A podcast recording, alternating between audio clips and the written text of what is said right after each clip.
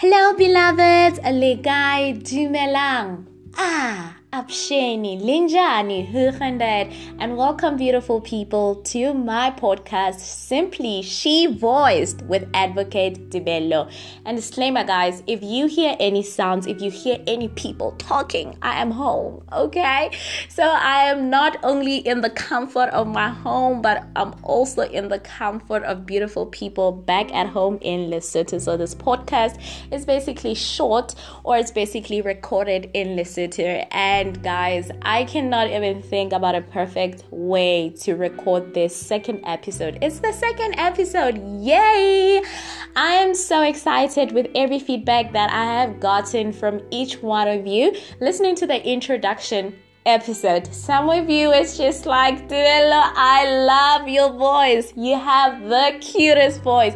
And guys, thank you. Thank you. I try, I try. But anyway, guys, jokes aside, I just wanted to share with you why simply she voiced. I want to share with you the birthing of this concept and the birthing of this name. So, in the last episode, I said two years ago, this podcast was thought about in my mind, but then I didn't implement it. But what I didn't share is about the name itself. How long ago did the name come about? So, as I thought about it and as I said with the Holy Spirit, I actually recognized that it has been seven years, about seven years ago.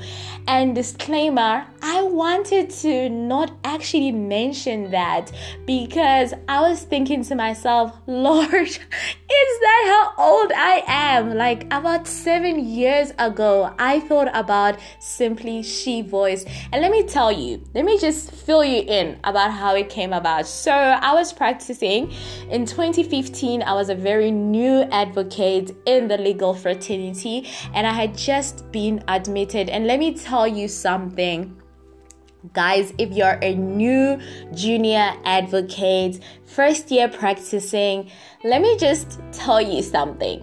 It's not personal. Anything anybody says to you, any judge disregards your arguments or whatever, don't take it personal. Don't let it tarnish your self esteem because that is exactly what I did. And because I didn't believe in the power of my voice, because I didn't believe that I could add value to something, I actually shied away and I ran away. Anyway, I'll come to that later. So in 2015, as I arrived in this male dominated um, fraternity, I found found myself not having a voice. I found myself having to shrink myself. I, ha- I found myself actually even having to compromise some of the things. And I remember I was sitting in this coffee shop, a young junior advocate, thinking, is this dream? Um, you know, what was I thinking at the time, guys? Like, is this is this real? Like, because you know, as a young child, I've actually thought about, or I actually dreamed about being an advocate, and now this is happening. What is happening to me when I'm not liking it because I didn't like it? And the reason that I didn't like it is because I just felt that my voice was being shut down, okay? So I just felt that nothing is working out, and I remember I was holding my notepad and my pen in that small down downtown coffee shop and I said, Lord, um, I didn't have a personal relation, that personal relationship that I have with God right now. I just knew that God was somebody out there that is up in the sky, but I knew that I can still talk to Him. I didn't know that I could access or like God was so near to me through His Holy Spirit. So at the time, I was just like, Lord, you know what? I don't understand why you would give me a voice and then this voice, this same voice, is not being used and it's being shut, and I feel oppressed. And I said to myself, if only I can simply voice. And that's how it came about, guys. I was just like, simply she voiced, simply who voiced Tebello. At first, I was coming up with this name, simply Tebello voiced, and then simply she voiced. And when I thought about she voiced, I thought about many women in different different spheres that have been shut down their voices. Many women who grew up with the concept that this is how a woman should be or this is how a woman should voice out. So many of our African ladies out there, especially in our black community, we have this unhealthy patterns that have been translated to us that a woman does not speak too much and when you have an opinion, you can keep it to yourself because it does not matter. And to anyone that has been told that or that feels like, you know what, I haven't been using my voice because I've been afraid, or if people will laugh at me, if people will mock at what I am saying, I want to encourage you rise up, strong queen, rise up, black queen, just rise up and raise your voice. And one thing that I want to also emphasize is that believe in the power of your voice, believe in the value of your voice, and lastly, believe in the weight of your opinion opinion. And I remember so well that when I wrote that, I didn't think about it as me taking it out as a podcast because did even podcast exist those days? But then whatever. I thought about it as a campaign. I thought about gathering women that are around me. And i thought about women starting to share their stories. And for me if you know me i'm a very big storyteller. Even though I've thought my voice been shut down for a longest time, but I've always loved stories. I've always loved hearing what people got to say. And I've always wanted to be that person who listens to the voice of the people. And I want to say that even though the vision or the dream took so much longer to implement or to come to pass, I remember were glimpses that God gave to me and saying, You are the voice for the voiceless. And even though I ran away, and in a sense of I ran away, I quit my job in 2016. I think it was in June, and I was just like, I don't want to do this. I'm not sure if I'm the, in the right career. And if you think like that, but you have dreamed about this for the longest time, sis, do not quit, okay? Keep on going, press on to the goal, okay? And then I ran away. I was just like, you know, this is not for me. And I started to think about, you know, ways that I, c- I could get out there and be a legal advisor. Maybe just sit in an office and people will just come to me. And I'm not saying that is a less of a vocation or it's not important. Everyone is called to different spheres. And if that is your calling as well, do it it well, do it boldly, do it confidently, and do it with courage. Okay. So, what I did was that I thought that because I will be there, I thought that people would not have to diminish or people would not have to shut me down because already if I'm closed up, cooked in an office, not going to court, nobody will ask me of anything, nobody will even touch me. Doesn't it feel like some of us in some of the things that the Lord is saying to us, step out in this and you're like, Lord, if only I can just be in my zone. Lord, if only I I could just be a, person of myself because I can't do you know, that is something that sometimes when we run away from the calling or the giftings that God has placed in our lives, that is what we do. We actually just want where we are untouched, where we are unspoken of, and everything. So that's what I thought. So I applied to school, of which was a really big turnaround where I started to meet the Lord personally. And when I started to meet the Lord personally, the Lord started to reviving me to bringing my voice back because I would get prophetic words from different people that would affirm that you are called by voice, you are called by speaking out life into dead situations. You are called by using your voice to revive or resurrect whatever uh, is dead in a room. And I want to say that I thank the Lord for those moments because those moments were redefining where I started to redefine what it looks like to believe in my voice again, to believe in the value of my voice, and to believe in the weight of my voice. And that is what I actually want to say to somebody even today. Hey, sis Your voice matters. Your voice is of value. Your voice carries so much weight. And these are the three things probably that you are hearing me saying over and over and over. Your voice matters. You the value of your voice also matters. The weight of your voice matters. And in whatever ways that I can speak this out to you, what I'm initially saying is that your voice matters.